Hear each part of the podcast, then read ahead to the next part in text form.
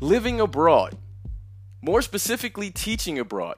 It gives you insights about the nation that you may not have looked for. It gives you insights to family dynamics. It gives you insights to cultural dynamics. And today, joining this conversation is Elliot Moore, a man who's been abroad in multiple countries and is going to give you some insight on the expat life. Let's go. On today's episode of Voices, uh, I have a good friend on. His name is Elliot Moore, and we're going to talk about specifically teaching abroad and the effects it has on you. And I'm specifically talking about you because most of the audience is an American audience, but I think this can apply to anybody who leaves their country and goes to another country to teach and the possible effects you could have. Elliot, thanks for being on today. I appreciate you being here, man. Hey, thanks, Lewis, for having me it's it's been been a while. I know. Uh, just for a little background for the people, we talked together uh, a year or two in um, North Carolina. It was a great experience. We did uh, obviously professional stuff, and we did social stuff with other teachers, and it was really cool. So um, I don't think anyone give can give a, a, a background or a plug for someone better than themselves. So, what would you want the people to know about you specifically as we enter this uh, conversation? Well, uh, I've been teaching overseas for the last seven years. Uh, was working, as as Lewis said, in uh, with him in North Carolina. Uh, started doing that back in 2007, and just really, really like teaching overseas. Could do a lot more than you know I, I could in the states, and the lot more being just travel, seeing things, and new experiences that have been really great. Uh, right now, I'm teaching at the International School of Ningbo, and uh, so wonderful there. That's awesome. So, in your experiences, uh, just to give a little background, uh, you've taught in the United States, you've taught in South America, specifically in Bolivia, and you're currently in China. What was the inspiration to say, you know what, I'm going to go do this somewhere else? Well, the inspiration uh, for me was from my parents. Uh, they started teaching in Egypt back in 19, I think 76, and from there, uh, I was with them for a little bit when they were teaching in Kuala Lumpur, and then they taught for about, uh, I want to say, 14, 14 years in um, with a company in Saudi Arabia called Saudi Aramco, and just by being with them as they taught overseas, I, I kind of fell in love with both teaching and traveling. That's awesome, and you know it's it's interesting because uh, as a youth, did you uh, did you really know like what what your your parents were doing as far as like the connections and uh, the the life they were making for you? Oh, I did. I mean, they expressed very clearly that you know we're leaving um, the U.S. to teach abroad so that we can give a better life for you and your brother. Uh, one of the conversations that I heard my dad and mom talking about was uh, his summer job, which was painting houses. And he told my mom flat out, he said, Glenda, I'm worried. I make more money painting houses in three months than I do the entire nine months I'm teaching. And that was one of the reasons why he decided to to leave. He was uh, very he held very strong to teaching and and wanted to you know educate. And he just felt like overseas was the best way that he could provide a life for you know the family and also do what his passion is. And that was teaching that's awesome so the uh the next thing that I actually think about because you, it sounds like you have some foundational things from your parents, but what is the mindset that you felt like you had to have to say, all right, I can teach abroad? Because teaching is sort of uh, uh, infusing yourself in culture through a child's eyes and through the um, the family's eyes. Plus, you're dealing with culture and that is normally uh, necessary to understand to be an effective teacher. So, w- what was your mindset? Well, I like that you mentioned the the child mindset. Um, as a teacher, you know, I, I firmly believe that we're lifelong learners ourselves. I mean, we we teach kids, and we need to be able to understand how learning's evolved. Um, right now, we're in you know the computer generation, and so when you do leave you need to be able to make adjustments you know? You can't be stuck in your your own rigid way of well this is how i've always done something and i'm going to continue doing it when i'm somewhere new. And, and that's really cool. So the, the thing about it was let's let's let's go in through a little bit of a timeline. Both of us kind of did a social studies thing for a little while. So the timeline is you go to bolivia. And did you choose bolivia? I did. I did uh, it was you know kind of one of those things i was with um, uh, i was at a, a new year's party and someone had suggested that bolivia was a wonderful place and i apply for jobs using uh, uh, TIE Online. That's the the where I, I, do find my jobs at. And the very next day, there was a, a listing for uh, a job at the the Santa Cruz Cooperative School. So I applied, and that's how I got my foot in the door teaching internationally. And that's awesome. So so what was what was the the experience like? Just sort of a quick synopsis of being in Bolivia because you were in Bolivia for how long? I was there for three years. And what what would you say was sort of your your uh, overall uh, um, assessment of life as a teacher in Bolivia? Because we'll talk about cultural things a little bit later, but just life as a teacher. Well, I, I felt like I was in a, an elevated status there. Um, I was making more money than the majority of uh, the the locals, and it was just a, a, unique experience. I was able to to travel and do things that I couldn't do in the states, and I really, you know, in, enjoyed that the culture that was there. You know, you you get there, you get a little culture shock, and then once you find and figure out what's going on, it's just amazing. That's that's beautiful. So then you were in Bolivia for for three years, two two or three years, three, three years, years. Yes. So you were in three years, and then you go to China. So like that feels like that's a serious sort of culture uh, exchange that you took. So what what led you to go to China next? Uh, well, that's kind of a bittersweet story, but mostly it was just wanting to you know go out and see something different. You know, you you'd been in a country for a while, you'd gotten to the the feel, the lay of the land, and there's just something that that wants to have you go and explore elsewhere. And so uh, I was offered a job in Egypt, and uh, contract wasn't right. There was a disagreement between what was written on the contract and what was actually uh, presented to me. And so I turned that job down and I ended up getting a job at the International School of Ningbo. I talked with the director. The director was just the most down to earth, honest person, tons of integrity. And I felt like I made the better of the two decisions moving to China as opposed to Egypt. And that's awesome. So the city you were in in Bolivia was Santa Cruz, that's is that right? and in uh, China you're in Ningbo. And what is Ningbo close it's to? It's very close to, to Shanghai. It's about almost two hours south of uh, Shanghai on the fast train.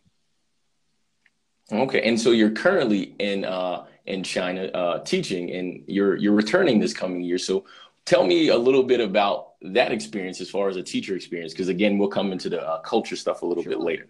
Well, it's it's wonderful once you've been in a in a uh, at school for a while, it's kind of like, you know, you're there, you've experienced, and you can help the, the new teachers come in. And that's, that's, I think, one of my favorite things in the world is to see new teachers coming in, helping them, you know, get up on their feet and kind of move and figure out how to do things.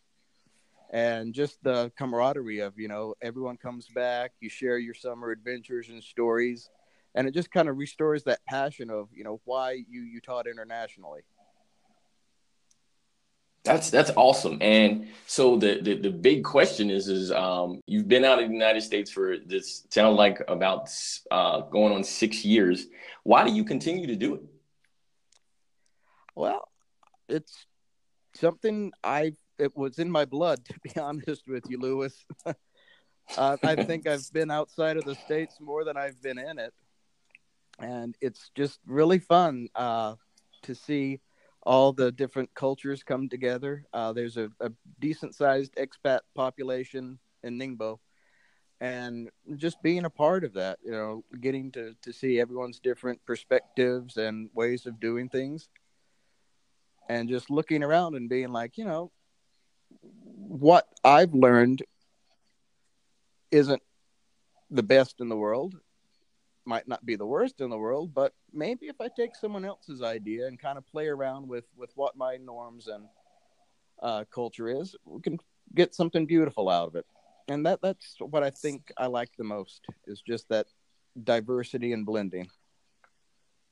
That's awesome. You know, it's interesting because the United States uh, and its sort of ancestral roots is diverse in itself, but I guess there are moments where it doesn't necessarily feel terribly diverse.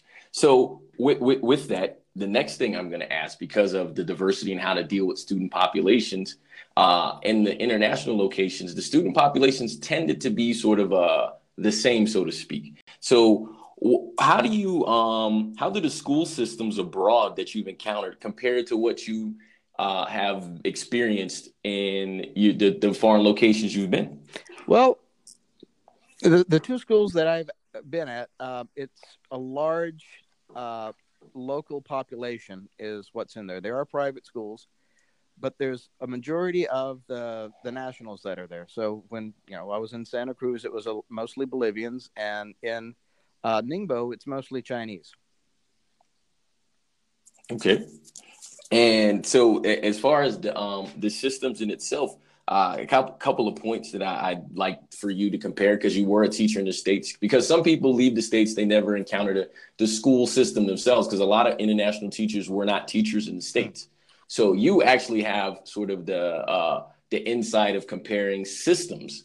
And so uh, there's a couple of points and systems that I want to ask you about, and you know, just kind of give your opinion based on your experiences. So, like the first one is, how would you compare the the three systems in terms of sort of uh, teacher pay? And you don't have to give like numbers, but just sort of your opinion of like how they're paid. Hmm. Well, um, my current position, I think, pays the best out of the the ones that I was in. But if you look at it, you know, it's what the economy is in the area you're at and how uh, what how you're getting paid is. Like for instance, uh, the, right now I'm getting paid in RMB, and for every one RMB, it's I'm sorry, for every one dollar, it's 6.7, 6.8 RMB. Yeah. So yeah, uh, right. In terms of what I can do with that, I can do a lot more with that in China, um, as opposed to if I was paid that amount in the United States. Okay. And the same thing was like that in Bolivia. Uh, my salary was lower, but I could do very well and, you know, travel, uh, get what I needed, and everything was fine. What I guess I'm getting at is I can't do those things in the US with the salary that's there. The standard of living that I have would is, is a lot lower here, even when I was getting paid in US dollars at uh, you know the school we were both working at. Okay, well that's fair. So now the next level is is the the teacher respect because uh, when you when you you do a job, you want to feel a degree of respect for your efforts, and obviously you deal with a student, parent, and administration population.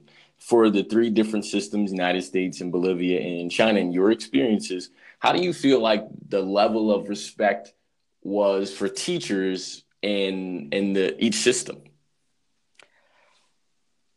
Ah, uh, great question. Great question. I'd have to say that respect wise, China's probably they they rate teachers and education very highly, and so there there is a certain amount of uh, respect when I say, yeah, I, I, I teach at such and such school, and I've not experienced that really in the other two. You know, uh, in South America, yes, I was a teacher, uh, I was able to do more. But at the same time, it was not as you know a, a prestigious position. I feel um, in the states. Unfortunately, in the states, I was still kind of a young teacher, so um, my I guess with teachers in the states, you know, you've got all sorts of ranges from teachers who are just starting out trying to figure it out to those older teachers who, you know, do get more respect and can hold more sway. All right, and that's that's I think that's fair. And so, well, are there any other like standout issues that you saw like system wide or that stood out in the systems of the United States or in China or in Bolivia that you're like, hey man, that really stood out. I appreciate those things. Well, I'd say the administration. Um, if you are at a school where the administration has your back uh, and supports the teachers, I mean, it's it's just a win-win for everybody. Um, if the administration doesn't support the teachers, then you know it's kind of cheapening the education. I feel um, if a parent understands that, well, you know, the administration doesn't like this teacher or something's not with them, chances are that teacher's not going to be there for much long. But if the administration does support you and makes you feel comfortable, your teaching just goes straight through the roof. You know, you you, you feel empowered and confident to present great lessons and do good things. That that's awesome. So, um, dealing with that, like, what what are the differences that you saw or maybe and the similarities in academic standards because obviously North, uh, North Carolina had standards and United States has their standards and China and Bolivia all have standards. What did you see about the standards that kind of stood out to you as well? Well, I guess that goes to the direction that the school wants to go in. Um, in the United States, I wasn't really a part of it too much to, you know, do things. I was uh, a new teacher, getting my feel for things. But when I went down to uh, Bolivia, they promoted uh, PD, and I was able to get into a, a, a cohort for my master's, uh, and that was through the SUNY uh, Buffalo uh, out of New York. Okay.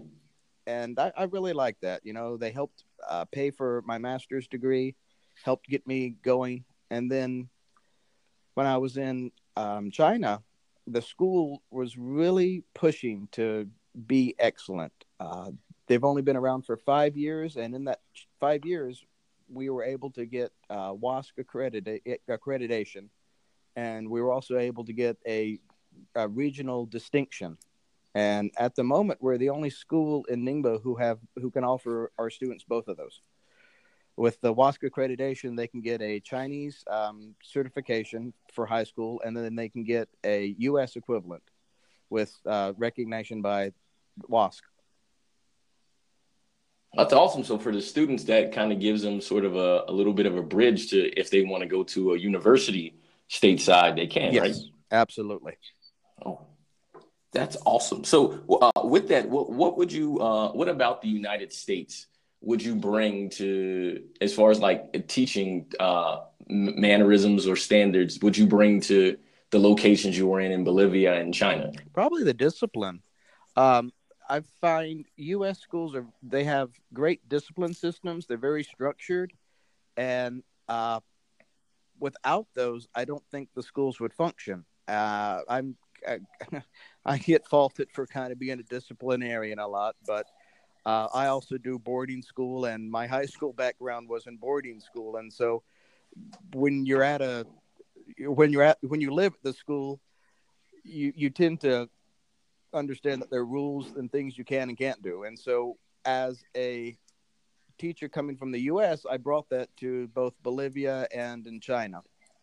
And it's kind of ironic because when I was in South America, the discipline was very loose, very loose. They kind of looked at me a few times and says, "What? Why do I have to do that?" And I'm like, "Well, I don't know. Isn't that the rules?" Was what I was going off of, but it turns out that those rules and the rules that I went by were two different things. So eventually, we, we got we came to an understanding of each other. And the the same thing was in China, except I wasn't having to be as strict uh, disciplinarian. You know, the students at uh, the International School of Ningbo are, are there to learn. Uh, not that they aren't in South America, but they just have this mindset that, well, my mom and dad are paying for the school for me. They want me to do well, and it's my obligation to to do that for them. And so that and it, go ahead. No, go ahead. No, go ahead. Oh, and just when we do have you know butting of heads or things like that, it's usually because they were maybe late to coming back from a vacation, and I I had to sit with them for a half day detention. Just just those little things that I, I think as since Ningbo since the International School of, of Ningbo is a new school, we're learning as we go with it, and so um, once we get things smoothed out with what we do and, and don't do with the boarding program, that those won't be an issue anymore.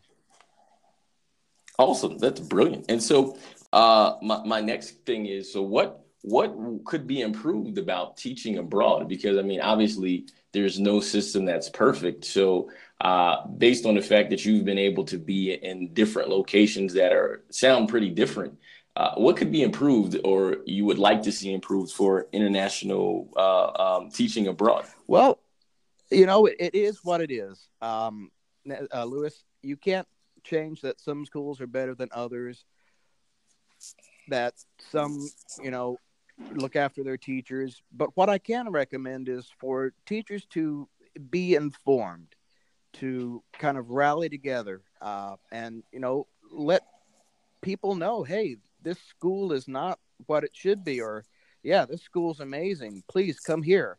And I think one of the best ways teachers can do that is to go on websites like the International School Review and just do their research before they uh, before they go and sign contracts.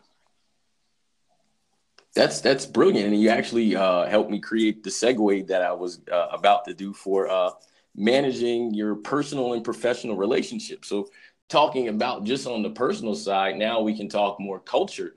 Uh, because it, I, I, believe the community inside of the, the the school, when you have expat teachers, you kind of are you become friends sort of by uh, proxy. So, how have you uh, managed sort of to make your personal and professional relationships uh, go into social activities for you? Well, that uh, that's kind of a, a, dodgy area. I feel. Yes, some schools do it better than others. When I was in um, Santa Cruz Cooperative School, there was that kind of community where you could go out, you could, um, uh, you, you could go out, and it was more of a social scene. In Ningbo, it's it's not so much. Uh, when we're with teachers working and teaching, it's it's business, business, business, and then teachers when they go out, um, they have their own cliques and groups that are outside of the school. Okay. And, and so that that's actually leading to my next question with social interactions. Like, what things or what new things have you learned about the social interactions that you had in Bolivia and in China that helped you sort of uh, uh, settle yourself more easily and more quickly in your new? Well, I depended more on teachers um, in Santa Cruz Cooperative School since that was the first school I'd been at. You know, I didn't know any better. I didn't know that uh, it was it's very good to make friends outside of the school because you know you do have to have that professional uh, the, that professional appearance, and so when I got to China, I was able to just keep those personal relationships and keep them there, and then uh, I I had my social uh, relationships with people who weren't at the International School of Ningbo, but were also expats which was uh, which was was great. You know, I I could enjoy talking about other things outside of work, and that that kind of was a nice little uh, pressure release valve because I found a lot of times when I was in uh, the Santa Cruz Cooperative School with teachers from the school, that was what our conversations tended to be tended to gravitate towards. Well, they were more work orientated rather than, you know, well, let's go to this hiking place or let's go uh, eat at this restaurant. We tend to stay at home, play cards, and just kind of, you know, talk shop a lot. Okay. And so what things did you do to like meet expats? Because I, I can understand being a new person in a place. These are this is the only social circle you have. Uh, how do you go from there? Because just to kind of to piggyback my own personal situation, when I went abroad, I went with the program and we met all the people first and we kind of interacted socially first. And then we all were in different schools. And then when we went into schools, we were professional with the teachers we co-taught with. But we always had that social circle outside of the school. And since I've gone to a different school, I moved to a different city and I didn't know anyone there. Uh, my my circle wasn't really the, the, school teachers because similar to what you said, I'm not a big fan of talking shop outside of school. So I would just kind of take myself into the streets and try to find out where people were. So like, how did you find the expats? Well, this is what blows my mind. It was through uh, social media apps one of the largest ones in China is WeChat. And so it started out by me just kind of having the, the teacher one, the, the ISN WeChat group. And then from there, I was able to pop onto another one, which was a, a sales group. And then from the sales group, I was able to meet a board gaming group. And then that's where things really took off. Uh, through meeting those people who played board games, uh, I got into a D&D group and I got into a uh, yeah, and so that was it. Just having that little starting point, but it not be necessarily face to face with each other. It was through a, a social media app. And and that's really interesting because there's uh, there's some who are critical of social media. I I can see the the uh, downside, but I actually see more of a plus side to social media because uh, as long as you understand your purpose of it, then I think it makes it easier for you. So, uh, as far as like doing things, right? So, one of the first things I know I encountered being abroad was money and currency exchanges. And so, you're going out with your your expat friends. How did this sort of dealing with international cultural um, culture, but specifically money exchange? For instance, in South America, you may have run into it where uh, you go to a restaurant, you're in a group, and they put the tip on there, but some people take tips or see tips as an insult. So how did you deal with things kind of along that nature with dealing with money? Oh, it was hilarious. When I was first in China, I, I did try to tip. And they would come running out of the restaurant to give me the tip and said, no, no, no, no, no. And so that was kind of like, oh, okay. But, you know, after you get used to that you realize that well you know they're being taken care of it's in their salary so i don't have to add tip or gratuity to it. And that, that took a little while to get used to. I felt bad because i've always been used to tipping and things like that. Uh, south america you do tip. The us definitely you tip. But in china no. You don't tip. And, that, and one of the things that I, i've experienced is and this is sort of again going out with groups going to movies. So being in South America, there was some theaters who had specific days there where they would show movies in English with uh, the other language subtitles. How did you sort of deal with uh, consuming media uh, in in foreign places? Well, it's interesting. In China, there's no um, well, you can't get on Facebook. Uh, Google's a no no, and there's a bunch of other websites that you can't get into, and so I had to learn to use a, a VPN if I wanted to get on Facebook or um, what's the other one I use? I can't remember off Instagram. Yeah. So to to do those, you had to get on a, a VPN, and um, that was a, change for it. But in terms of movies, China is a very large consumer of movies. In fact, a lot of movies that uh, air in China air before they air in the states, and so naturally they have English subtitles. Uh, no, sorry, they have Chinese subtitles, but are in English mostly. Uh, Chinese film is wonderful. They've got great movies and things like that. Uh, I've not gotten to see them firsthand, but I have heard, and um, yeah, that, that's about it. I've, I've gotten to heard and, and, and seen, or not seen a few, but heard that they do have a very good cinema. And and it, that actually goes to lends itself to the next thing is language. I mean, I know like my motivation for for going out of the United States was to learn Spanish, and people say, well, you can learn Spanish in the United States, but there you can always kind of cheat in the United States and go back to your native language. Now, language learning is, uh, I think, is an acquired skill. So, w- what have you done for uh, as far as sort of learning language for yourself? Because going from Spanish to Chinese, wow, that just that just feels like it's a uh, a progression that people would might might be afraid of. well, of. we can take it all the way back to when I was in high school. Actually, even before that, when I was with my parents in the the Middle East, I was exposed to uh, Arabic and had tried my best to learn it. I just did not have that talent, and I tried again with languages when I was in high school. I tried to uh, learn German. I have a, a, few friends who speak German, and I thought, yeah, it would be cool to be able to speak German. Uh, went to college, thought I'd give Arabic another go. I went to Bolivia, tried Spanish, and now in China. At this point, I, am starting to realize a pattern here. I'm not good at language acquisition, so I, you know, the expression "make it till you fake it." So I'm having to use uh, uh, Google Translator apps or Baidu Translator apps to uh, read menus, uh, get about with signs, and and talk to uh, the the people in my apartment complex. And, and, does that does that take? Do you feel like that takes away from your experience, or you're just like, hey, I've I've created sort of a bridge to make myself enjoy myself?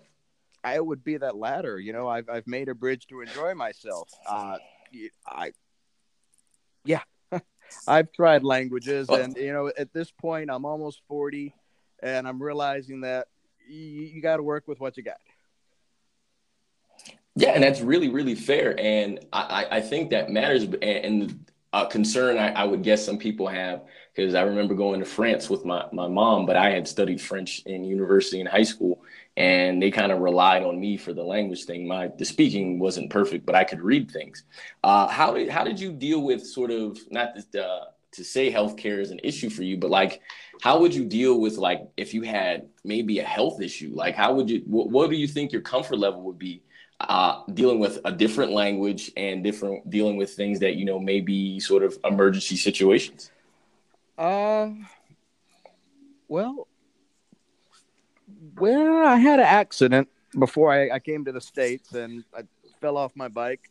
Not too happy about that, but I separated my clavicle and scapula a little bit, and so. Oh wow! Ugh. Well, yeah, it was it was one of those things where it was a you know, it could go heal by itself or I could go in and have surgery. And so when I talked to the doctors there, uh, one of the doctors was very vehement about me having surgery and things like that. But then another doctor said something kind of offhandedly to them. They got in a little argument, and I asked my translator, you know, what did they say? And she didn't really say anything about it. So that, that planted a little seed of doubt in me. And then when uh, I was talking to the nurse the next day, I said, "Yeah, I'm going to have the operation." And then she said, "Well, you're you're going to have to need a. Uh, do you have?" She asked me if I had any friends there who would be able to, you know, take care of me through the hospital. And you know, I, I didn't want to ask any of my coworkers to take some time off to help. So they said, "Well, you could hire somebody to be with you." And I'm thinking, no, no, I know how anesthesia, uh, how yeah, anesthesia works over there. I know it's not going to be a laparoscopic surgery. They're just going to cut me wide open. So I thought I'm going to do some research on my own, and I found out that I didn't necessarily have to have the operation right away. It had a chance of healing on its own, and it's been doing pretty well. But going back to the beginning of it, if I was in the states, I was around a doctor who I could talk to, who I and, and a nursing staff that was a little bit you know, who, who would be able to, to listen to me and, and take care of me better, I probably would have had it. So that was that's one of the differences. Well, and you know, you mentioned something that's uh, worthy of discussion as well as getting around. So in the United States, in most places, if you're outside of maybe uh, the Northeast, most people get around in cars. And so, what was your tra- travel and transport like uh, in Bolivia and in China? Well, in Bolivia, uh, it was a lot of cabs. You'd call up the the. It was. I remember this very very clearly. Tropicamba was the taxi company I used.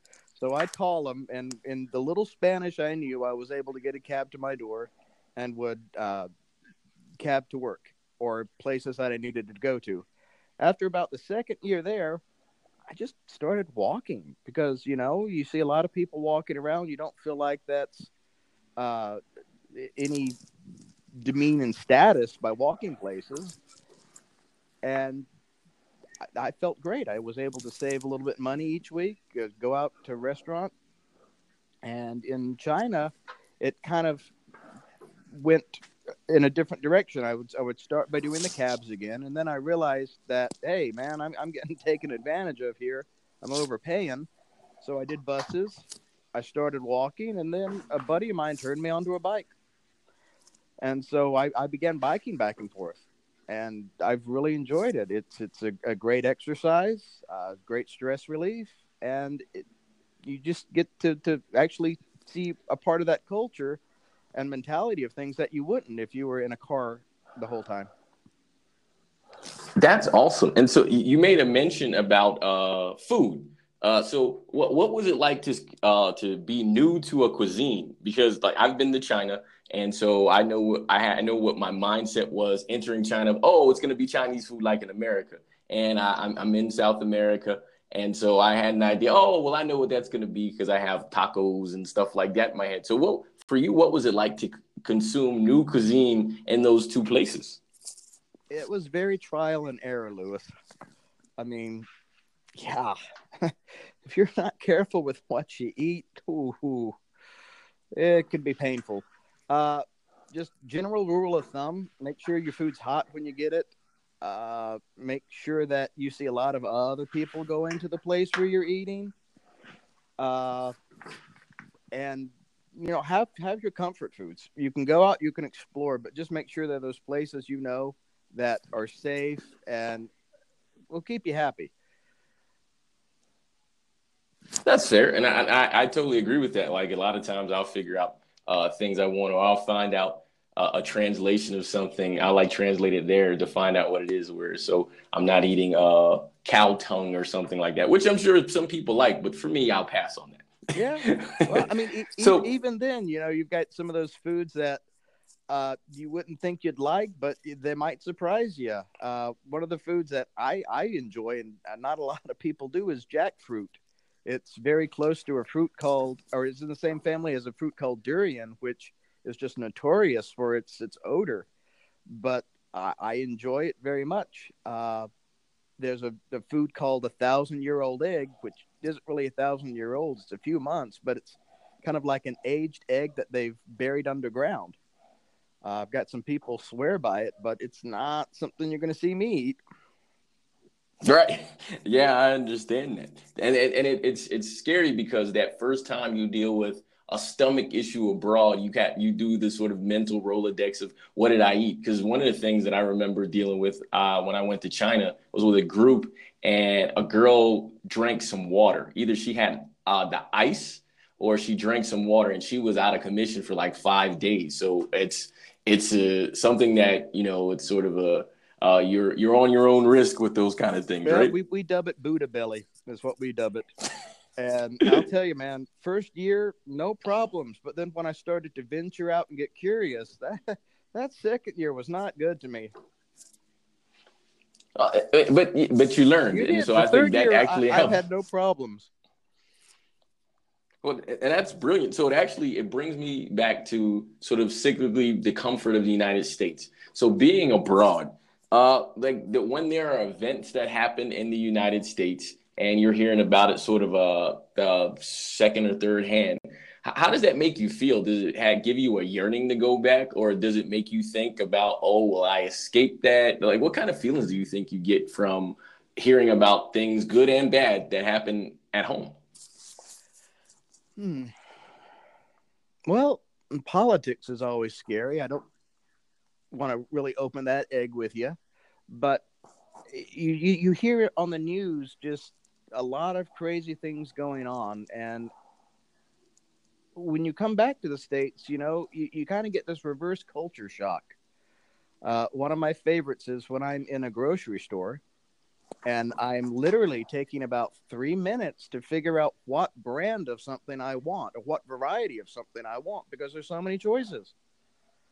Overseas, it's just one or two options. That's it. You pick, life goes on. Very true, very true. And and, and for me, I, I, I think that's interesting because then it kind of makes you choose if you really like the thing or not. And and so being sort of uh, uh, on the American mentality, I, I, think Americans in general are very ambitious. I think it's a good quality. It can be double edged, but I think it's a good quality. So I, I asked that question to lead into how long do you think you would want to be abroad, kind of living the expat life? Is it an, an indefinite thing where you don't want to have a timetable, or you just uh, you're like, okay, after this time, I'm coming back? Well, that's the interesting thing. Uh, a lot of countries for uh, or, or, a lot of countries kind of cut off the the time expats have there until they're 60 it's very hard for uh, expats to go overseas after 60 and and get jobs. Um, so i kind of want to enjoy it as much as i can. Uh, maybe pursue higher education thinking of terms of uh, teaching in a college. But for right now i i don't know. Uh, I'm I'm really enjoying what I've got. I've got a good thing going, and China's economy is just booming. So I'm kind of interested in just riding the ride and seeing where where it goes. And, and you made a, a, really really good um, uh, lead into the what what I wanted to ask next is so with career progress, what's the potential of the career progression that you have? Because again, just uh, I think ambition is good for life. And uh, obviously, teachers in the United States, the career uh, sort of progression pyramid is classroom teacher, and then you can become sort of a, a, senior teacher, and then there's the potential of going into the administration, and then sort of the levels of administration within the school, within the district, et cetera. So, what do you feel like the potential career progression you have? Uh, based on you being uh, a teacher well, abroad? Uh, I'm I'm kind of in an, a fortunate situation. We we have the International School of Ningbo is, or ISN, is fairly new. We're about five years old, and they opened up a boarding school program. Uh, since my background in terms of high school was I was uh, doing boarding school from the, the, student perspective, I brought that insight into uh, helping uh, uh, as the the pastoral care for the boarding students, and so they, their ISN's helping me cut my teeth with uh, administrative stuff by letting me be a um, letting me be the boarding school coordinator, which I'm very grateful and thankful that they're they're, they're you know letting me do this. Uh, but yeah, just getting into it and realizing that yeah, you're you know you're teaching overseas, you're traveling, you're seeing the world, but hopefully you're you're you're that lifelong learner yourself and you want to progress and go through them there's there's no reason why you can't go through those progressions outside of the US as opposed to being in the US and that's great. So with that, like if someone wanted to find a job, you made mention earlier, but just to kind of specifically target that, uh, if someone wanted to find a job abroad, uh, where would where would they start? Where would they go to find things? Well, uh, like I said, I, I really enjoy the the TIE Online. There's another one called uh, Teach Associates that's really good. Uh, word of mouth is great if you are uh, on Facebook and you're on the uh, international uh, international teaching sites. A lot of times you'll see people post jobs uh, or post openings from their schools, and you can get an inside into that more than any website that's there. Uh, a true story. My dad surprised me. So we have a teacher who's going on maternity leave, and I had posted that, hey, we need a temporary uh, art teacher for three months. It's in uh, Ningbo, China. Uh, let me know if you're interested. Well, about three days after I posted that, my director uh, talk talk talk to me and he said uh, did you know your dad applied for this position i said no i had no idea and we talked and chatted for a little bit and sure enough my mom and dad are going to be hanging out with me for the three months doing the uh, the, the, the temporary art teaching position that's awesome man And, and, and, you know, it goes to, to, it makes me think about. So, what what what was sort of your because your family is going to be there, you're going to have a chance to sort of be a tour guide. So, what are some of your favorite places to visit that you or that you have visited in Bolivia and specifically now in China? Oh, hmm. Let me think. Well, when I was in, in Bolivia, uh, I got the opportunity to go to Peru and see uh, Machu Picchu. I really liked that. The the tra- uh, going down the Incan Trail, seeing the ruins, that was just beautiful. Uh, in China, uh, I got to see the Great Wall, and um, I got to spend a lot of time in Shanghai.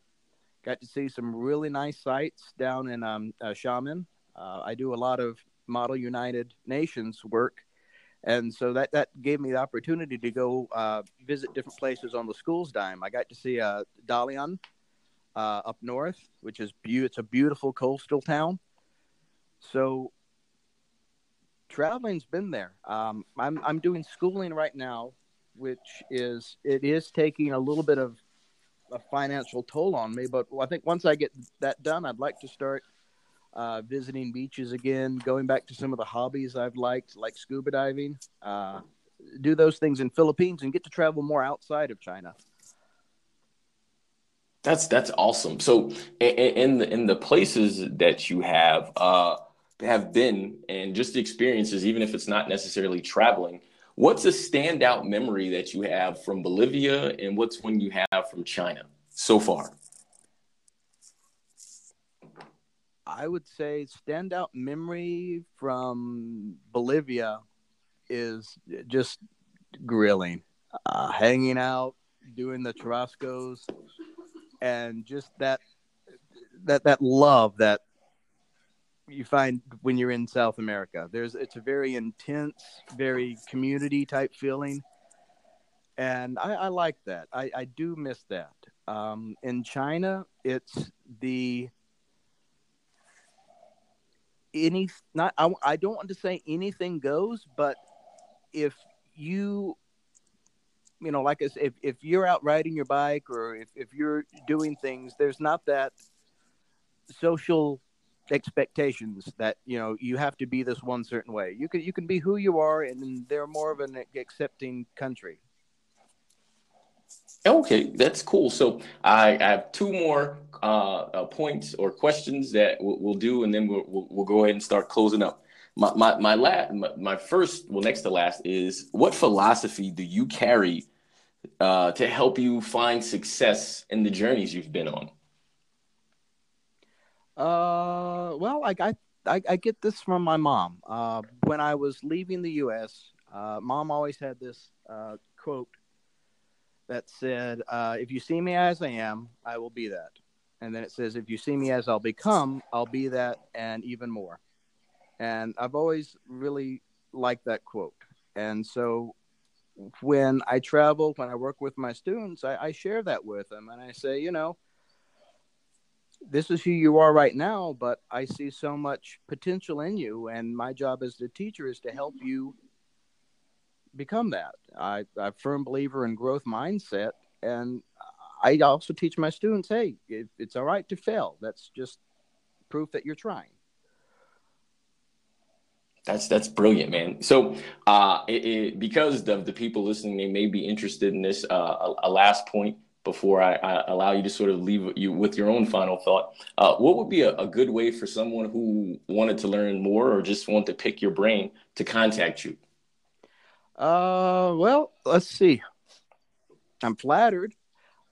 I would suggest probably my um, email account would be the best way to do that. It would be um, stephen.moore at isnningbo.com. Or um, you can reach me uh, via Facebook. I, I don't mind people friending me and, and hanging out on uh, Facebook and talking with me. Awesome. And so when they do Stephen, is it S T E P H E N or S T E V E N? P H E N. Okay. And so uh, as, as, we wrap up, I, I love to have uh, the people who give me and gift me their time for a conversation. uh, leave any final thoughts for for the people. And so I appreciate you you having this conversation and giving me a little bit of your time and insight. And so I leave the final word to you. Uh, if you have anything you want to leave the listeners with, or just any nuggets of wisdom, or just uh, you know a nice thing to say, I'll leave that to you. Well, thank you, Lewis, and I really appreciate you having me on this podcast. Uh, I I love what you do. Keep it up, man. You've got a great thing going on. Uh, if you are a teacher who is yearning to travel, yearning to explore, yearning for something different, go overseas. I mean, give it a year or two, see if you like it or not. Contracts are usually about two to three years, and then you can decide to move on or stick around if you like it. But if you feel that desire to do it, don't hesitate. That's awesome, man. Well, Elliot, I thank you so much for being on here, and uh, I look forward to continuing to talk to you because we obviously have talked uh, throughout the time. And uh, have a fantastic day and continued success in all your endeavors. You too, Lewis. You take care, sir. All right.